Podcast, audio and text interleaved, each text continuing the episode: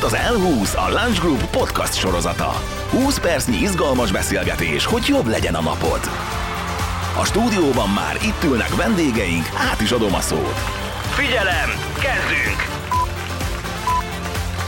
A metaverzum kifejezést Neil Stephenson használta először az 1992-ben megírt Snow Crash című könyvében. A valóság mellett egy virtuális világot mutatott be, ahol kapcsolatba kerülhetnek a szereplők egymással. Az avatar kifejezés is itt került elő először, a könyvben a virtuális világban való jelenlét befolyásolta a való világ fejleményeit, de vajon eljutunk-e idáig mi, és hogyha igen, akkor mikor? Ebben már Tóth Adrien, a Lounge Group digitális performance csapatvezetője, valamint Pordénes metaverzum szakértő segít nekünk. Ez az Elhuszén Juhász Bálint vagyok, ma pedig célkeresztben a metaverzum. Sziasztok, köszönjük, hogy itt vagytok.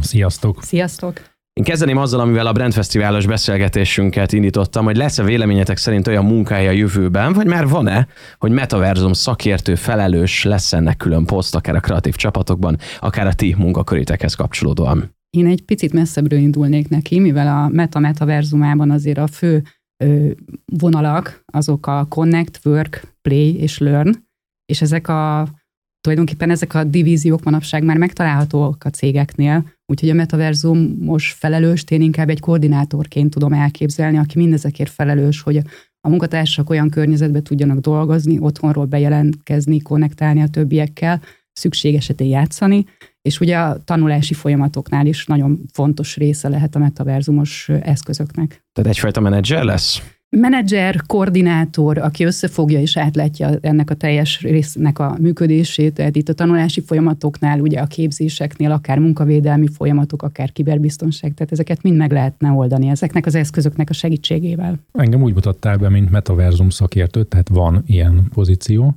Egyébként pedig szerintem egyfajta ilyen útkeresés van, tehát a, a metaverzum az mindenki beszél róla, valójában senki sem tudja, hogy pontosan micsoda, megoszlanak a vélemények arról, hogy hogyan is definiáljuk ezt az egészet, de senki sem akar belőle kimaradni. Tehát biztos, hogy lesznek olyan jövőbeli pozíciók, amik ezzel kapcsolatosak, de nem feltétlenül metaverzum lesz a neve. Az én valóságomban a metaverzum az a meta cégnek, leánykori nevén a Facebooknak egyfajta víziója, de ugyanígy lesz mondjuk Apple verzum, Google verzum, és így tovább mindenféle márkát elébb igyezthetnék. Tehát mindenképpen lesz valami ilyen fajta pozíció, ami az internet jövőjével kapcsolatos tudást foglalja magában. Akkor próbáljunk egy ilyen kis elevator pitchben megemlékezni arról, hogy mi is pontosan a metaverzum, mert sokan azt mondják, és úgy tekintenek a metaverzumra, hogy ez az internet 3D-s modellje, ahol avatárok vannak. Ennyibe kimerül? Nem gondolnám, és az internetről sem azt gondolom, hogy a 3D-s dolog, mert az internet az maga a kapcsolati rendszer, tehát nem mondhatnám azt, hogy az fog ki teljesülni egy 3D-s verzióban. De visszatérve akár így Neil Stevenson könyvére, azért előtte is beszéltek már a virtuális valóságról. Rengeteg film készült bőven a 92-es évek előtt is, tehát gondoljunk a Szárnyas fejvadászra 82, ott is volt virtuális valóság. Az ő különlegessége az az, hogy ő mondta ki először azt, hogy ez egy metaverzum, a párhuzamos világ, a digitális világ, ahol egy digitális identitást tud megteremteni azzal, a felhasználó, a valós felhasználó, hogy belép ebbe a virtuális világba, és ott él, beszélget a többiekkel, ott épít kapcsolatot, ott fog tudni vásárolni. Ez mind olyan dolog, ami így egységesen egy, egy közös dolog, és amit mondtál, nagyon sok része létezik már, mind gazdaságilag, mind kereskedési szempontból. Ugye a virtuális valutákat és a virtuális részvényeket, hogyha megnézed. Vannak ilyen fragmensek, amik már léteznek. Itt az a kérdés, hogy mikor fog ez az egész egy terepre bekerülni. Hát vagy hogy fog-e egyáltalán egy hogy terepre bekerülni. Terepre. Ezen a végcél? Vagy ez a jó nekünk, mint felhasználók, vagy mint márkák, vagy mint fejlesztők? Felhasználó szempontból szerintem igen, az egy jó dolog lenne, ha egy helyen tudnám mindent elintézni, de hát ez, ez mindig is így volt a világ dolgaiban. Biztos, hogy lesznek olyan piacvezető cégek, akik úgymond infrastruktúrális jelleggel fognak ilyet szolgáltatni, és ugyanúgy, ahogy most nem gondolkozol azon, hogy honnan szerezzél vizet vagy áramot, hanem megvan rá a bevett megoldás, és az internet is most már ilyen. Valószínűleg ugyanez lesz majd a metaverzummal is, hogy lesz egy olyan piacvezető cég, aki letarol mindenkit, és gyakorlatilag infrastruktúrális jelleggel fogja szolgáltatni a technikát, technológiát, hozzáférés, stb. Nézzük meg azt, hogy mennyire bíznak benne a cégek. Ti már ezzel foglalkoztok, tehát akkor már van előrelépés Magyarországon is. Mi a helyzet a további magyar valósággal, illetve külföldön mi a helyzet? Technológiai szempontból szerintem nagyon sokan használják már. Több műsort is hallottam meg podcastot ezzel kapcsolatban, és főleg a, a fejlesztéseknél. Tehát gondolj bele, hogy térben, időben és energiában mekkora könnyebbség mindent úgy ábrázolni, vagy virtuálisan kipróbálni, úgyhogy nem kell a valóságban fölépíteni hozzá egy komplett infrastruktúrát. És ahogy minden technológia, tehát a VR szemüvegek sem most készültek el, hanem most kerültek annyira a köztudatba, hogy akár hétköznapi ember számára is könnyen elérhető dolog, de azért már nagyon régóta léteznek, tehát azért az összes technológiai kutatás az mindig előrébb járt jóval. Itt az a kérdés, hogy mikor kerül be a hétköznapokba. Ez igaz, hogy a, a VR headsetek elérhetőek lettek, tehát egy önálló működésre képes VR headset ma már mobiltelefonárban van. Korábban ez mondjuk a tízszerese volt ennek, és mindenféle hatalmas gépek kellettek hozzá, külön kamerákat kellett elhelyezni abban a helységből, ezt használni akartad. Elég bonyolult volt, az képest most már ez, ez egyszerű. Azt is gondolom, hogy ez most még nagyon-nagyon gyerekcipőbe jár. Nekem az első mobiltelefonom valamikor a 2000-es évek elején egy ilyen Nokia 2010-es volt, ami egy mai iPhone-hoz képest mondjuk úgy ötször vagy tízszer akkora, és rettenetesen buta volt. Na most a jelenlegi VR headsetek azok valahol itt tartanak. Az átlag VR headsetemből eladtak mondjuk 15 millió darabot eddig a világon, annak szemenként csak Full HD a kijelzője, és tudjuk azt, hogy jövőre már érkeznek mondjuk a 4K-s megjelenítésre képes VR headsetek sokkal valóságosabb lesz, a számítási teljesítmény jelentősen növekedni fog, tehát ezek az ilyen ügyetlen, ilyen régi konzolokra hasonlító grafikák, ezek egyre szebbek lesznek, és egyre életűbbek lesznek benne, amiket látsz, sokkal kisebbek lesznek az eszközök, sokkal több ideig fogják bírni egy feltöltéssel, és így tovább. Tehát én azt gondolom, hogy nagyon az elején vagyunk, és egy ilyen 5-10 év alatt el fogunk jutni odáig, hogy eltűnnek a zsebben hordható kijelzők, és ezek teljesen átveszik majd a helyét ezek a VR, AR megjelenítésre képes szemüvegek, fejfedők, nem tudjuk, hogy pontosan mi lesz, lehet, hogy a fogadba építik majd, vagy valami ilyesmi. Jó, de odáig el is kell jutni, amúgy, hogy nekem mondjuk szükségem legyen arra, mert meg kell teremteni azt, hogy én vágyakozzak arra, hogy ilyen eszközöket vásároljak. Erre van előremutató lépés, mert például én nem is tudom, hogy hány fajta platformon, amit említettetek, hogy nincs valami egységes, hanem nekem itt kell belépni, ott kell belépni, most az sem világos, hogy tabletről lépek-e be, hogy mindenféleképpen kell virtuális szemüveg. Ez jó kérdés, az igényfelkeltés az ugye mindig marketinges megközelítés. Ugye vannak a technológiai optimisták, akik mindig előrébb járnak, használják ezeket az új eszközöket, vagy hát az early adoptorok azok meg már most használják ezeket az eszközöket, és egyre fiatalabb korosztályhoz jut el. Főleg játékokra használják, de a játékvilágon belül olyan jó kis immerzív megközelítések vannak, amik amikkel ők a vágyott dolgokat el tudják érni a játékon belül. Erre nagyon sok példát látunk a híres divatmárkáknál, főleg amikor egyedi gyártású ruhák, cipők készülnek, és ezt a játék során fel tudod használni, mint eszközt fölveszed. Ez akkor mondjuk, ha én az életben nem tudok kifizetni 3000 eurót egy Gucci bármiért, ott mondjuk 100 euróért, vagy mondjuk legyen 15 euró, valamit tudok venni. És ez már valamit így hozzátesz az ember egójához, hiúságához. Számít, tehát látszik, hogy ez rengeteget számít, de például pont a Gucci-t hoztad föl példának, el tudsz menni egy Gucci boltba és körülnézni és fölpróbálgatni azokat a ruhákat, amiket nem biztos, hogy elérsz a saját fizetésedből, de ott meg meg tudod vásárolni, és egyedinek érezheted magad. Ez már a metaverzumban. Ez már a metaverzumban. Valószínűleg nekünk és a mi generációnknak ezek a virtuális kacatok, ezek mindig is értéktelenek lesznek. De a mi gyerekeinknek és a felnövekvő generációknak viszont ezek már értékes dolgok, és nem azt gondolom, hogy majd mi leszünk azok, akik ezt az egészet majd nagy-nagy lelkesedéssel fogadjuk, de azok a felnövekvő generációk, akik ezzel találkoznak először és készségszinten használják a VR headseteket és így tovább, nekik ez igenis érték, és tudnak azért lelkesedni, hogy milyen új virtuális kacatot nyitottak ki egy játékban, milyen Black Friday akciók vannak, hogy most olcsóbban lehet megvenni egy spéci kardot, vagy fejfedőt, amivel lehet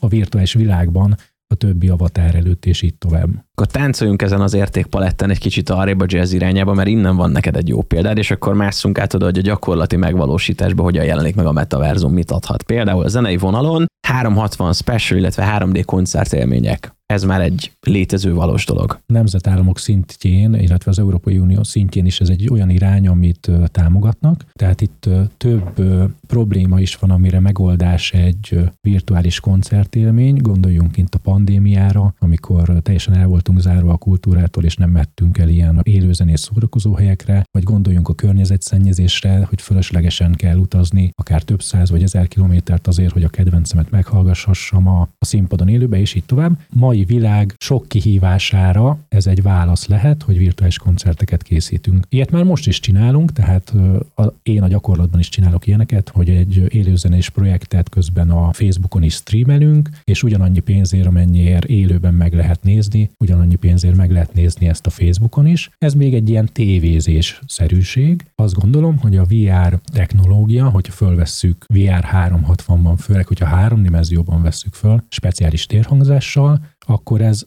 a valósághoz nagyon-nagyon közelítő koncertélményt tud adni majd az embereknek, és a jövőben az a, egy drága szórakozás lesz, hogy élőben meghallgassál egy élőzenés koncertet, és a tömegeknek az olcsó szórakozása lesz, hogy ezt otthonról egy VR headsetben tudják nézni. Én ezzel is felemáson állok őszintén, szóval Covid két éve alatt nekem elég volt az összes koncertélmény otthon virtuálisan, bőven én szeretnék menni a koncertre, összeizadni az emberekkel, nem tudom, Adri szubjektíven így a, állítólag úgy tudom, hogy DJ-s Keci, és nem tudom, hogy ezt mennyire hozhatjuk be, de hogy te például szeretnél egy ilyen VR koncertet adni. Én elképzelhetőnek látom, és főleg a koncertekhez visszatérve, azért gondolj bele régen a Guitar Hero milyen nagyot ment, mint játék. Most meg el tudom képzelni, hogy én is beszállok egy picit gitározni a kedvenc zenekarommal, de ugyanígy DJ-zés szempontjából pont a lockdown alatt nagyon sokan elkezdtek online streamelni, meg elővették, leporolták a régi bakelitjeiket, többek között Bob Sinclair is, aki nekem nem a kedvenc DJ-m, de úgy megszerettem közül minden nap tolt egy egy órás szettet, és mindig volt valami tematikus része. Konkrétan élmény volt nézni és követni azt, hogy ő mit csinál. És akkor el is tudtam volna képzelni, hogy össze vagyok kapcsolva egy VR szobában több DJ-vel, egymás mellett ott back to kezünk, tehát ugyanúgy lehetne ezt is folytatni. Jelenleg a VR fejlesztésnek ez a, a legújabb trendje, ez a úgynevezett full body tracking, összesen öt érzékelővel, tehát két érzékelőt a cipődre szerelsz, egyet a derekadra, a kontrollerek a kezedbe vannak, illetve a féldem van a VR headset. Most már úgy le tudja modellezni a, az algoritmus a mozgásodat, hogy komplett táncprodukciókat adnak elő a virtuális térben, együtt buliznak a fiatalok a virtuális DJ-knek a műsorára a virtuális valóságban, és megveszik a virtuális kacatokat, hogy jobban nézzenek ki a többiek előtt. Na ez már egy tök jó összefoglalója volt annak, kezd vonzóvá válni ez, ez, ez, ez manapság már így van, tehát ez, ez létezik. Aha. Na viszont ez már tök jó dolog, hogy elmossa igazából a határokat. Tehát, hogy én egy dél-kolumbiai, egy észak-amerikai, egy kubai, egy nem tudom, ázsiai emberrel is együtt tudok egy szobában ülni, vagy együtt élvezni egy jazz koncertet, mindenki máshogy zenél. Ez már valamiféle plusz szórakoztatási faktort ad, nem csak az, hogy nézek egy koncertet legalábbis nekem.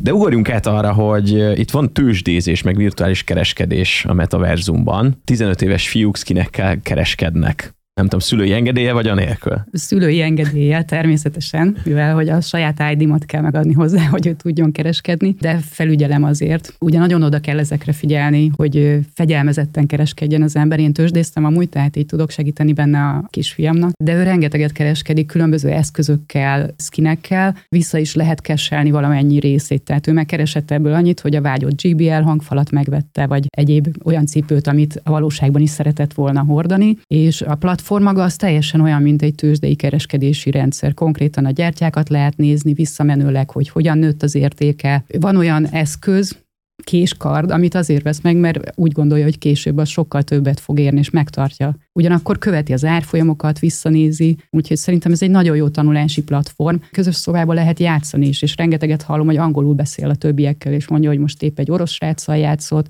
egy kínaival, egy vietnámival, tehát sorra világon belül bárkivel tud játszani, és közösen alkotnak csapatokat. Tehát akkor nyelvtanulás is megy ez erre. Is. Mi a platform, ami játszik? League of Legends. Aha. De a Robloxot is szokta használni, meg hát a Job Simulator, meg hasonló dolgokat. Tehát akkor most már arról beszélünk, hogy nem csak a nagy játékgyártó és metaverzum fejlesztő cégek nyerészkednek gazdaságilag, hanem akkor elvileg az egyszerű emberek, vagy mi is be tudunk ebbe szállni, és akár gazdaságilag is jól jöhetünk ki egy-egy ilyen De ugyanúgy, mint a, a kriptovalutákkal, tehát régebben azért, hogyha vásárolta egy részvényt, akkor ott volt egy papír, az berakta valaki egy, egy széfbe, és tudtad, hogy ott van, ott van egy, egy kézzel, egy materiális dolog, amit a tulajdonod volt. Ugye, ahogy ez szépen fejlődött, egyre inkább már a részvények is átkerültek egy olyan online platformra, hogy te tulajdonképpen nem kaptad meg azt a részvényt, csak még akkor ott volt a tudatod, hogy hú, ez egy nagy cég van, rendes épülete, oda járnak dolgozni emberek, tehát akkor még ott volt benned egy, egy biztonságérzet. De utána, hogy jöttek a kriptovaluták, ott meg már az se volt, hogy ilyen biztonságérzetet adjon, de ugyanígy lehet kereskedni a játékeszközökkel. Meg ezekben a játékokban talán annyi erőszak nincs is, mint a régi típusú videójátékokban, amitől a szülők féltették a gyerekeiket. Stratégiákat rengeteg alkotnak, erőszak és folyamatosan beszélnek, de van, vannak Van, van, nagyon jó. erőszakos játékok, és ugye a cél legyőzni a másikat, azt meg a játékban legtöbbször úgy lehet, hogy valamilyen erőszakos módon. És ez szerintem nekünk szülőknek a felelőssége, hogy, hogy tudjuk azt, hogy ők mit csinálnak, és valamennyire partnerek legyünk benne, hogy ezt tudjuk egyáltalán követni, de nyilván ez egy másik műsor lenne. De a legrosszabb esetben levesszük azt a VR headsetet, és gyorsan kimegyünk a kertbe. Tehát ez még egy megoldás tud lenni. Igen. Lehet az is megoldás, viszont amit látok, hogy azért vannak valós barátai is a, a fiamnak, és velük közösen alkotnak csapatot, megbeszélik, hogy mikor ki melyik szobába lép be, de ugyanúgy megvan az igény arra is, hogy a valóságban is találkozzanak. Ready Player van szerű bádokházakban, dobozokban élünk, és a valóság elpusztul, de a metaverzum virágzik, ilyen jövőnk lesz. Hát ez egy nagy kérdés. A, hogyha mondjuk most a Meta, vagy hát leánykori nevén Facebook részvényeket nézzük, akkor kevesen bíznak most ebben. Én azt gondolom, hogy valami lesz, az egészséges az a hibrid megoldás lenne. Tehát, hogy a javunkra szolgáljon a VR világ, meg az AR világ, de ugyanakkor ne veszítsük el azokat a értékeket, amik a valóságban egyébként léteznek. Átnéztük már a gazdasági vetületét, átnéztük, hogy miért szórakoztató ez az egész, mit tudunk belőle tanulni, tudjuk gyakorolni a nyelvet, na de a végén, amikor csenget a kassa, ez kinél hogyan éri meg? Hogyan éri meg a felhasználóknál, hogyan éri meg a márkáknál, kinek érdemes egyáltalán a metaverzumba bemásznia, akár marketing szempontból? Én azt látom, hogy még nagyon az elején vagyunk, tehát nincs igazi piac, nincsenek igazi felhasználók, és így tovább, tehát ilyen úgynevezett early adopterek vagyunk. Az, amit mi most csinálunk, hogy az embereknek a fejére rakjuk a headsetjeinket, és 100 emberből 98 az először találkozik egy ilyen metaverzum élménnyel. Mi azt mutatjuk jelenleg be, hogy profi audiovizuális módszerekkel hogyan tudunk felvételeket, közvetítéseket csinálni a metaverzumból, illetve azt kutatjuk, hogy milyen marketing célú felhasználásai lehetnek a jövőben ennek. Nektek mi volt az első VR élményetek, amikor így a fejetekre húzták azt a VR szemüveget? És mikor volt? Én először egy, egy digitális konferencián voltam külföldön, és ott bemutatták, hogy hogyan lehet munkavédelmi oldalról a VR szemüveget használni. Ki lehetett próbálni mindenféle egyéb veszély nélkül azt, hogy te hogyan tudod ezeket a, a dolgokat megelőzni. Tehát a kezeddel pakolgattad azokat az eszközöket, amikre szükség volt. A másik élmény viszont a Google Earth-nek a sétája, ahogy mászkáltam, és megnéztem olyan helyeket, ahol már jártam, hogy hogy néznek ki a, virtuális valóságban, és nagyon, nagyon nagy élmény volt, teljesen ilyen immerzív, magával ragadó. Nekem az első ilyen VR élményem az a cardboard volt. A, a Google csinált egy ilyen csináld magad készletet, hogy kartonból ki tudsz vágni egy olyan formát, amiben utána össze tudsz hajtogatni egy dobozt, amiben, hogyha belerakod a telefonodat, akkor a két szemednek két külön képet fog közvetíteni. És reméljük nem kapsz epilepsziás rohamot közben. Igen. Gyakorlatilag ez volt az első egy olyan, nem is tudom, tíz évvel ezelőtt, hogy megnéztem egy ilyen VR-ban felvett YouTube videót, a saját magam által összehajtogatott Google szabás mintából kivágott cardboardban. Igen, nekem is ugyanez volt, de ezt már el is felejtettem. Fontos, már- hogy edukáljuk a piacot akkor, Igen, tehát hogy igen. meg kell fogni az embereket, és bele kell rakni, mert különben még annyira nem elérhető, hogy bemegy a média márkba, és nem tudom, megveszi. Hát marketing szempontból ugye ezt pont most kihasználtuk, az egyik ügyfelünknek készítettünk egy olyan programot, amivel azokat az eszközöket, amiket alapjában véve a fizikai térben használunk, meg kell fognunk, és úgy tudunk vele írni, rajzolni, azokat a virtuális térben is fel lehetett használni, és teljesen jól be lehetett brandingelni ezeket az eszközöket, tehát marketing szempontjából is nagyon sok értéke van ennek. És azt például tudjuk, hogy ők miért köteleződtek el emellett a projekt mellett, tehát hogy miért léptek a metaverzum útjára? Érdekesség volt számukra, hogy hogyan lehet ezt megvalósítani, hogy amikről ők is úgy gondolták, hogy fizikailag lehet csak használni ezeket az eszközöket, és minden egyes marketing megközelítés is arra vonatkozott, nagyon sok point of sales megjelenésük van, és ezért volt egy érdekesség számukra, és a központnak is meg tudtuk így mutatni, hogy tulajdonképpen először a piacon ők voltak azok, akik ezt kihasználták, ezt a lehetőséget. Szintén egy early adopter elfogadás, hogy ők ezt ki tudták használni és kipróbálni, ugyanakkor mi, mint ügynökség meg tudtuk mutatni másoknak is, hogy ezek erre képesek vagyunk, és ezt meg lehet tenni. És akkor ez Magyarországon magyar cég, magyar kreatív szakemberek. Nem magyar cég, külföldi cég, tehát nekik is meg kell legyőzni a központot erről, hogy ez valóban egy hasznos dolog lesz, de sikerült átvinniük, meg hát alapból készült hozzá egy olyan előzetes, hogy hogy, hogy néz ki ez az egész, tehát meg tudtuk mutatni, hogy hogy képzeljük el. Ez is egy nagy dolog, mert ugye térben, időben, meg energia szempontból is meg lehet előre mutatni azt, hogy te hogy képzelsz el valamit, És ez egy, ez egy nagy előnye ennek, hogy nem kell lefejleszteni azonnal mindent. Az ügyfelünknek a, a célcsoportja a fiatalok voltak, elsősorban a gimnazisták és a fiatal felnőttek főiskolások, és tulajdonképpen itt tudjuk elérni őket a legjobban. Ők a legbefogadóbbak és a leggyorsabban ismerik meg ezeket a technológiákat, és így különben egy olyan élmény nekik, ami az ő világukban egy, egy különlegesség. Erre rávilágítottál az ilyen skincserével, hogy nekünk értékteleneknek tűnnek azok a kardok. Lehet, hogy egy 65 éves nagyi nem fog fog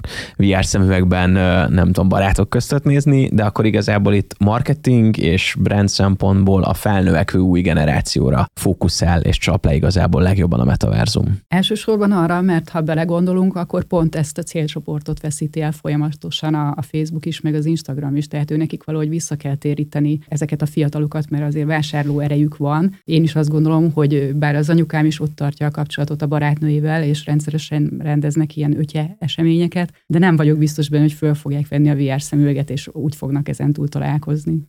Én biztos vagyok benne, hogy föl fogják venni a VR szemüveget, tehát lehet, hogy nem a mai nagyik, hanem akik mondjuk 20 év múlva lesznek nagyik, és amikor a lapos tévében már nem lesz szappanopera, akkor egyszerűen nem lesz más, mint hogy a szolgáltatótól ingyen kapott VR headsetet igenis fölveszi a fejére, és abban fog olyan megnézni a kedvenc műsorát technológiai kihívások ezzel kapcsolatban a jelenben és a jövőben? Manapság még az van, hogy nekünk mondjuk a stabiló játékot azt meg kellett csinálnunk. De hogyha az AI az ott fog tartani, akkor majd belemondom az órába, hogy hé Siri, légy szíves, csinálj egy stabiló standot, ahol lesz egy festőállvány, ki lehet választani a színeket, és a stabiló 88 tűfilcével lehet majd színezni. És akkor visszaigazolja, hogy készen van. És nem egy fejlesztővel kell lefejlesztetni, hanem az AI meg fogja csinálni. Tehát a... I found this on the web.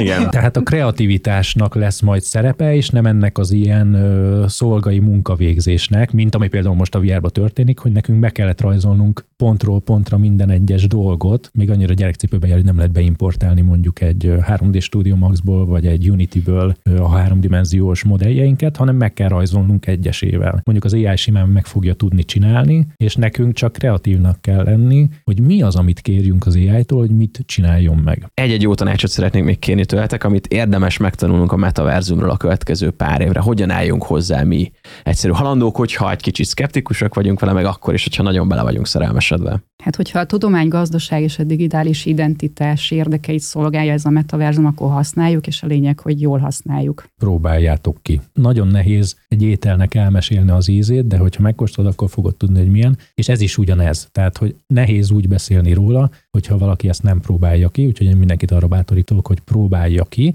nem feltétlenül kell rögtön VR-ban kipróbálni, tehát a itt már említett Roblox az például egy kiváló világ arra, hogy megismerjük azt, hogy milyen szabályrendszere van, pénze, kultúrája, és így tovább. Ez egy cross-platform dolog, ami mindenen fut, akár a mobiltelefonon is, tehát lehet az egy belépő, hogy akár még VR headset nélkül is, de hogy próbáljátok ki ezt, hogy hogyan lehet kapcsolódni más emberekkel a világ különböző tájain. Robloxra feltót Adrián, a Launch Group digitális performance csapatvezetőjének, illetve Por Dénesnek, a Metaversum szakértőnknek. Köszönöm szépen, hogy itt voltatok. Köszönöm a meghívást. Köszönjük szépen. No ne, már is lejárt a 20 perc. Ugye lesz még több rész? Lesz, lesz, csak olvast fel a szöveget. Ja igen, ez volt az L20, a Lunch Group podcast műsora. Kövessetek minket, mert hamarosan új vendégekkel, új témákkal jövünk. Változatlanul 20 percben.